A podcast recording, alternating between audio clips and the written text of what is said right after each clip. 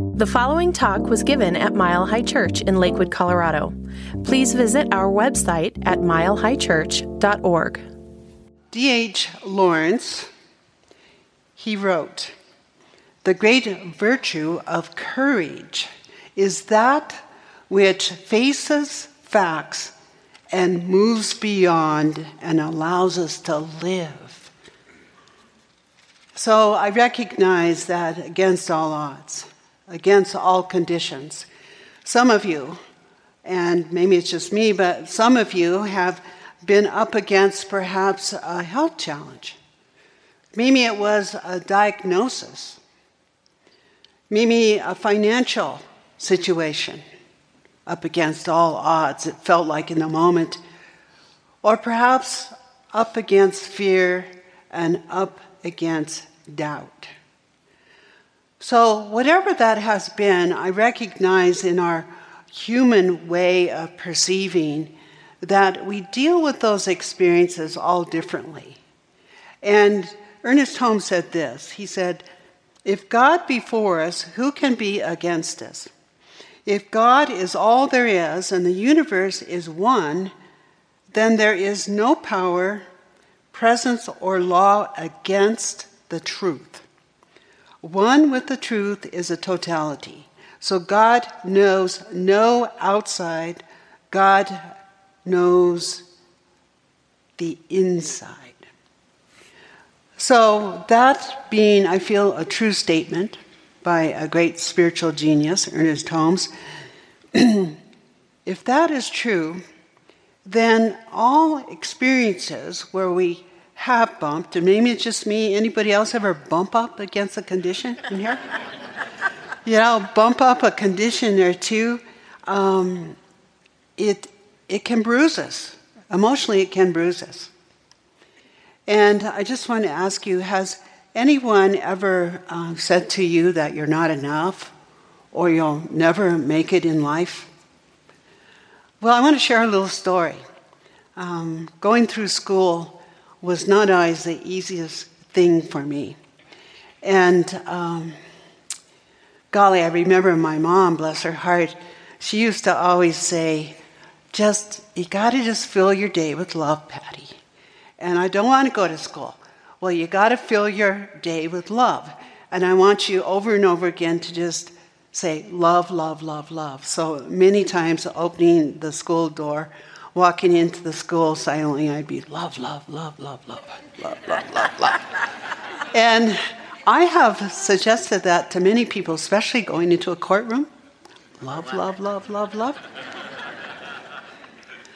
Well, I remember my grandmother, a good woman, she used to say to me when I was really tiny, she'd say, Patty, if God is for you, who can be against you? And throughout my life, even as an adult, I'll say that to myself from time to time is if God is for you, Patty, who can be against you? And a little story um, I was a senior in high school, made it all the way as a senior, and was proud of it. And I went into the uh, counselor's office that dealt with uh, setting you up to go to college and this type of thing. My family had the money to send me to college. And so I said to this career counselor guy, I said, You know, um, I'm here because I want to go to college, and someone told me to come here and you can help me. And this is a true story. He started laughing. He started laughing. And then he said, You're not qualified to go to college and you'll never make it. You'll never make it. And I remember, yeah, I remember the um, beautiful day when I received my master's degree.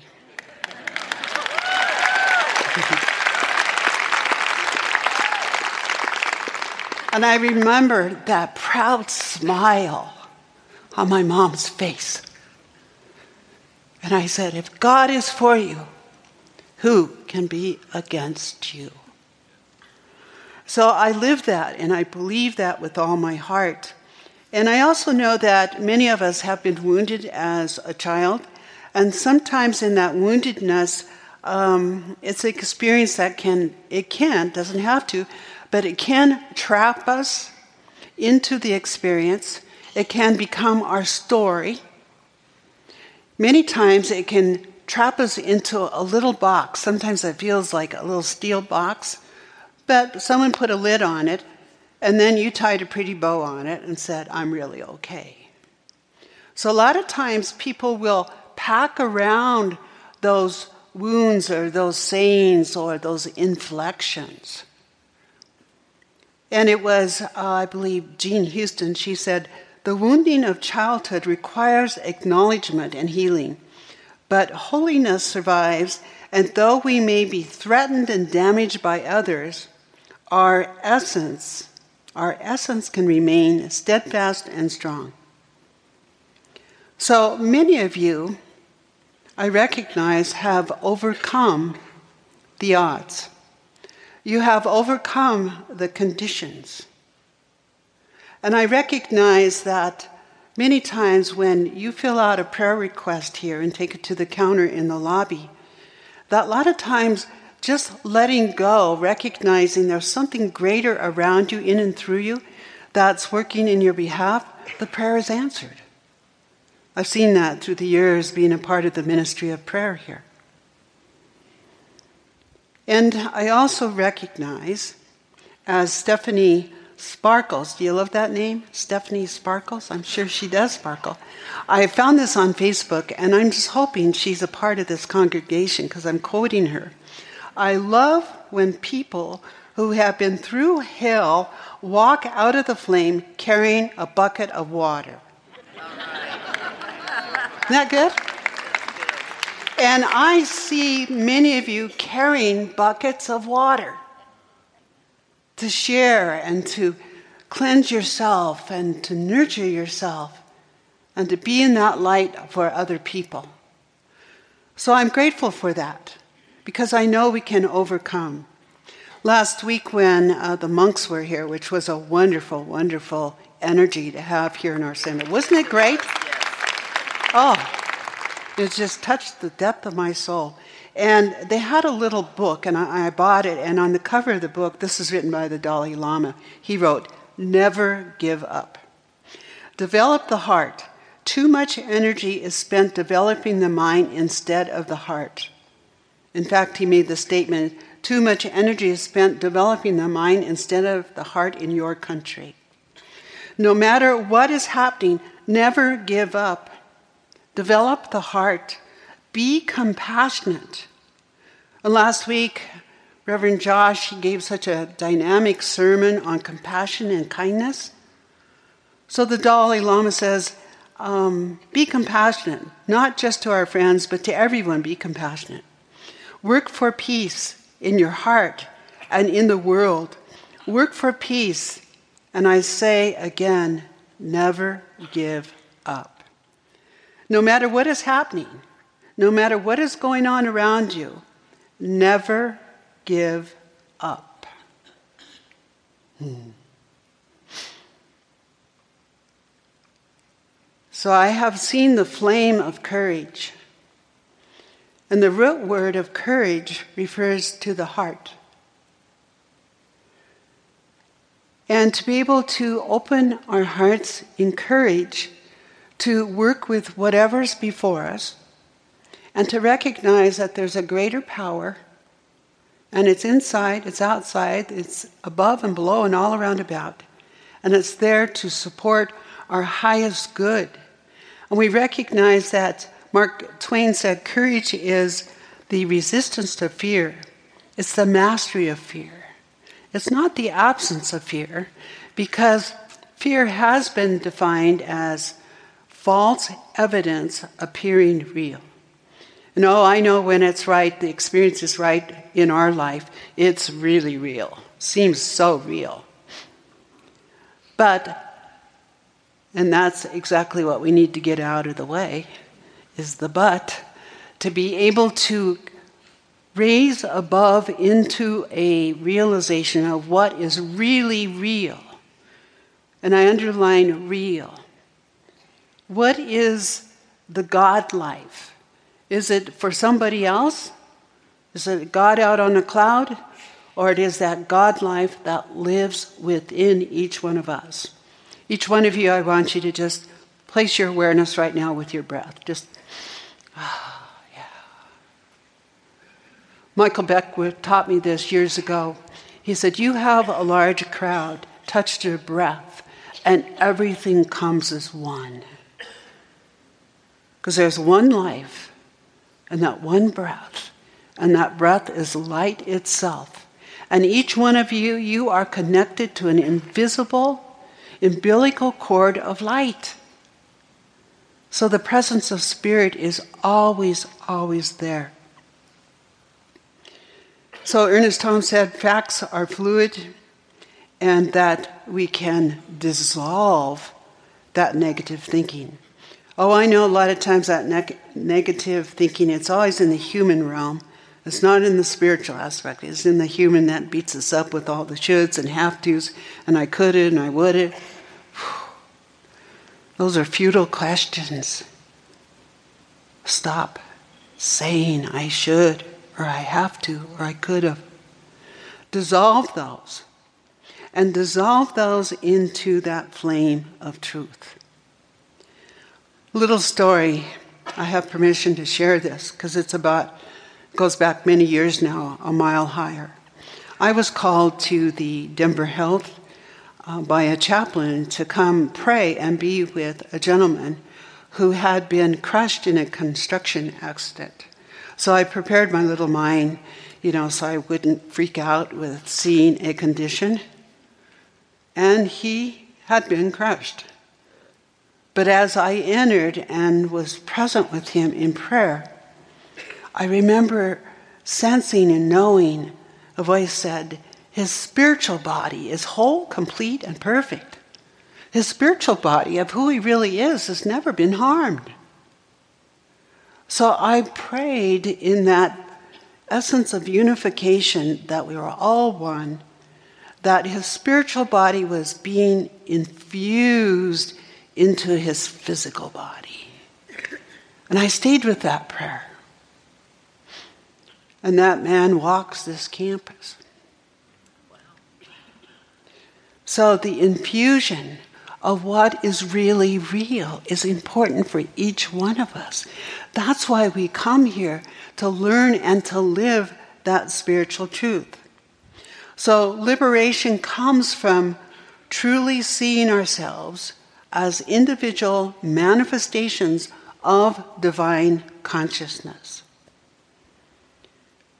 So, what does it take for us to move to be able to really live that spiritual truth.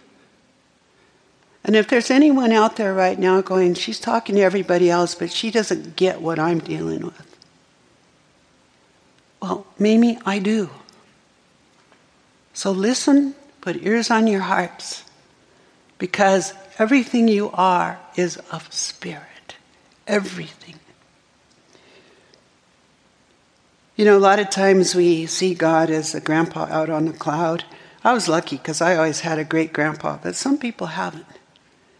And so, over spiritual maturity, we're all kind of reframing and sensing what this God life really is. I sense it as harmonic love because it's a harmony. It's an order of harmony. And when I was a little kid, I heard that God was love. Harmonic love. That's my new definition of God right now. Harmonic love. So we don't beseech God, we don't beg, we don't get down on our knees, please forgive me. Because forgiveness is just to stop blaming ourselves and stop blaming others. What was it two weeks ago? Dr. Michelle, her great sermon on forgiveness, and many of you are following with her series. So it's that presence within. I believe it was Hazrat Khan, the great Sufi master, he gave a definition of forgiveness. He said, Every day, sweep the hearth of your heart of everything but beauty. And to be in that place. So I want to share a little story. Um, last service was the first time I ever shared this story. I want to take out a little pouch because it's about this little prayer pouch. It's about these prayer medals. Many, many years ago now, there was a young man who, from what I heard, uh, never entered a church. Perhaps his spirituality came to him through nature. And unfortunately, living a good life, then it was the call to enlist. World War, World War II just broke out. So he went down and he enlisted in the U.S. Army. And when the family had heard this, that he was going overseas, that his wife's auntie, who was a devout Catholic, ran to her cathedral and had her priest bless these little medals. Gave it to him. He received them. He loved the little auntie. It was so kind of her to do this. And he must have put it in his pocket or in his pants, trousers, or whatever. He was stationed in the high mountains of Italy. He was an army scout crawling on his belly in the mud. And he had shared that there was times where miraculous things would happen that he didn't quite understand guidance like go this way, no, go this way. But unfortunately, he was hit by enemy fire, and his helmet crashed into his head, into his brain and his leg was severely um, damaged also. So, this incredible miracle person had six brain surgeries before he ever came back to the state of Colorado. One was in an army tent alongside of the mountain. And he shared that when he was in Italy, that the Pope came to the hospital to bless all the soldiers. And he thought, oh, I could have this little pouch blessed, and the auntie will love it that the Pope actually blessed her little medals. Well, he came back to Colorado, another year in a hospital. His doctors called him a miracle man because he came back fully with his full intelligence. He learned to walk again. Well, that man was my father. And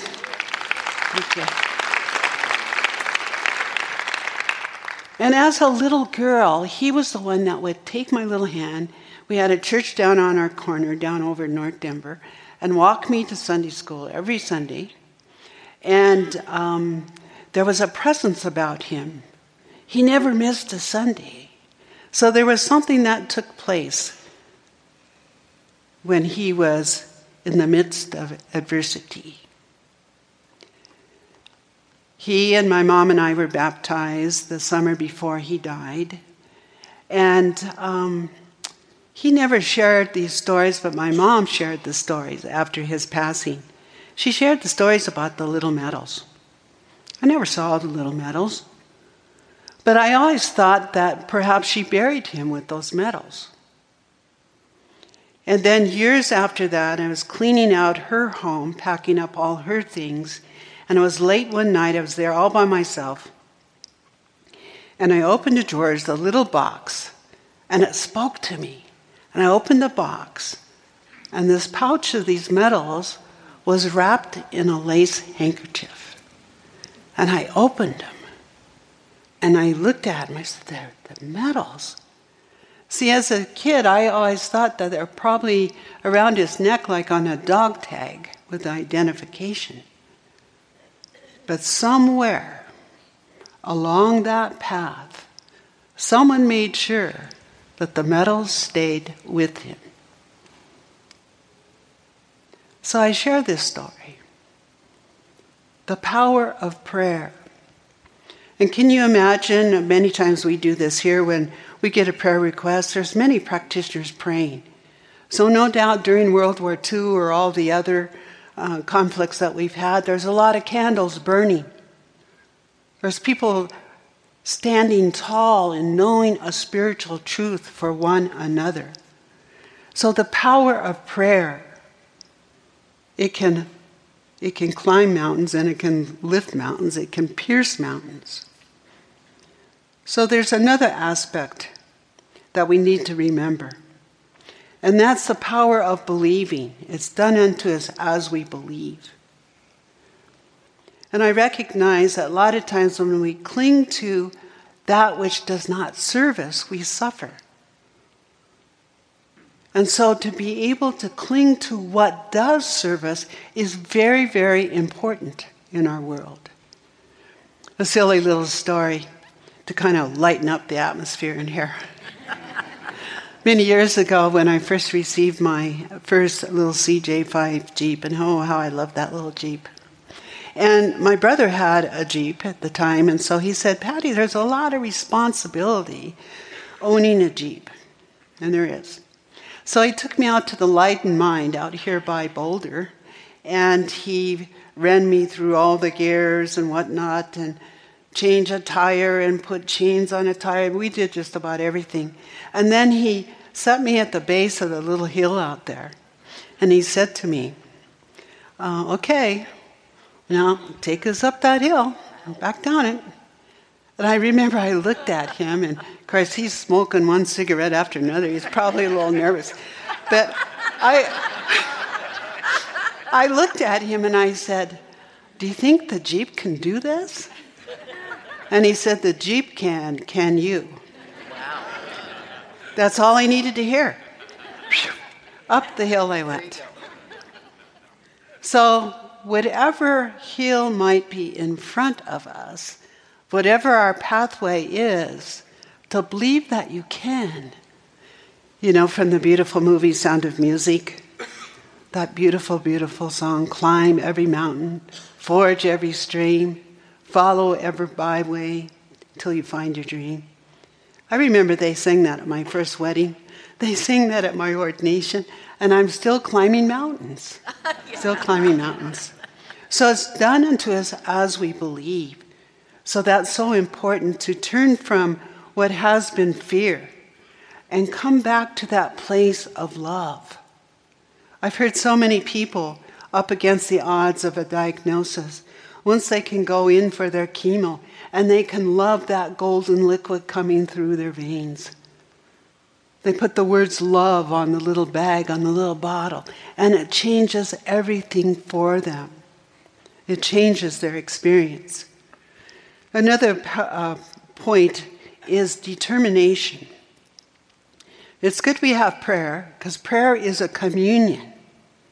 It is that holy breath that is breathing us, it is a communion. It's good that we believe. And in our human realm, we're always going to have determination. And I think about the salmon that uh, race up the mountain streams that there's a lot of wisdom that the salmon teach each one of us about how to persevere and how to move forward. Here's a picture of one of them right now. And they defy gravity swimming those waterfalls and they move from a place of their underside to their point right here and then to their tail. And they kind of twist, I think we'll have a slide of them twisting, but they twist themselves and they launch themselves onto the water and it bounces them on up. It sounds kind of tough to me, but it's an incredible metaphor for life, isn't it? They survive and they allow that water to carry them and they know exactly where to move and how to twist and how to jump. So that's really important because the salmon, they do it again and again and again and again. So life is asking us to again and again and again, not to fall into our old selves, not to go into depletion, but to rise in that place of knowing who we truly are. And I don't care what color your skin is, your culture, your religion, we're all one. We're all one in that spiritual essence. So I would like to conclude by sharing once again Ernest Holmes.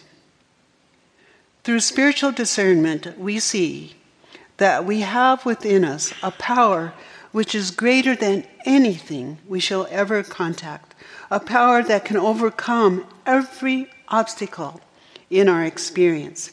And it can set us safe, satisfied, and at peace, healed and prosperous, and a new light and a new life. If God be for us, who can be against us? If God is for us, what can be against us? So there's only harmonic love. So I ask that as we step forward through this day, through this coming week, that we step forward with a sense of determination, that we step forward with a prayer upon our hearts, and we step forward believing and recognizing that everything we are is of spirit. Thank you for listening to the Mile High Church podcast. This podcast is made possible by the generous contributions from listeners like you. If you'd like to make a donation, text 720 230 1404 or visit us at milehighchurch.org.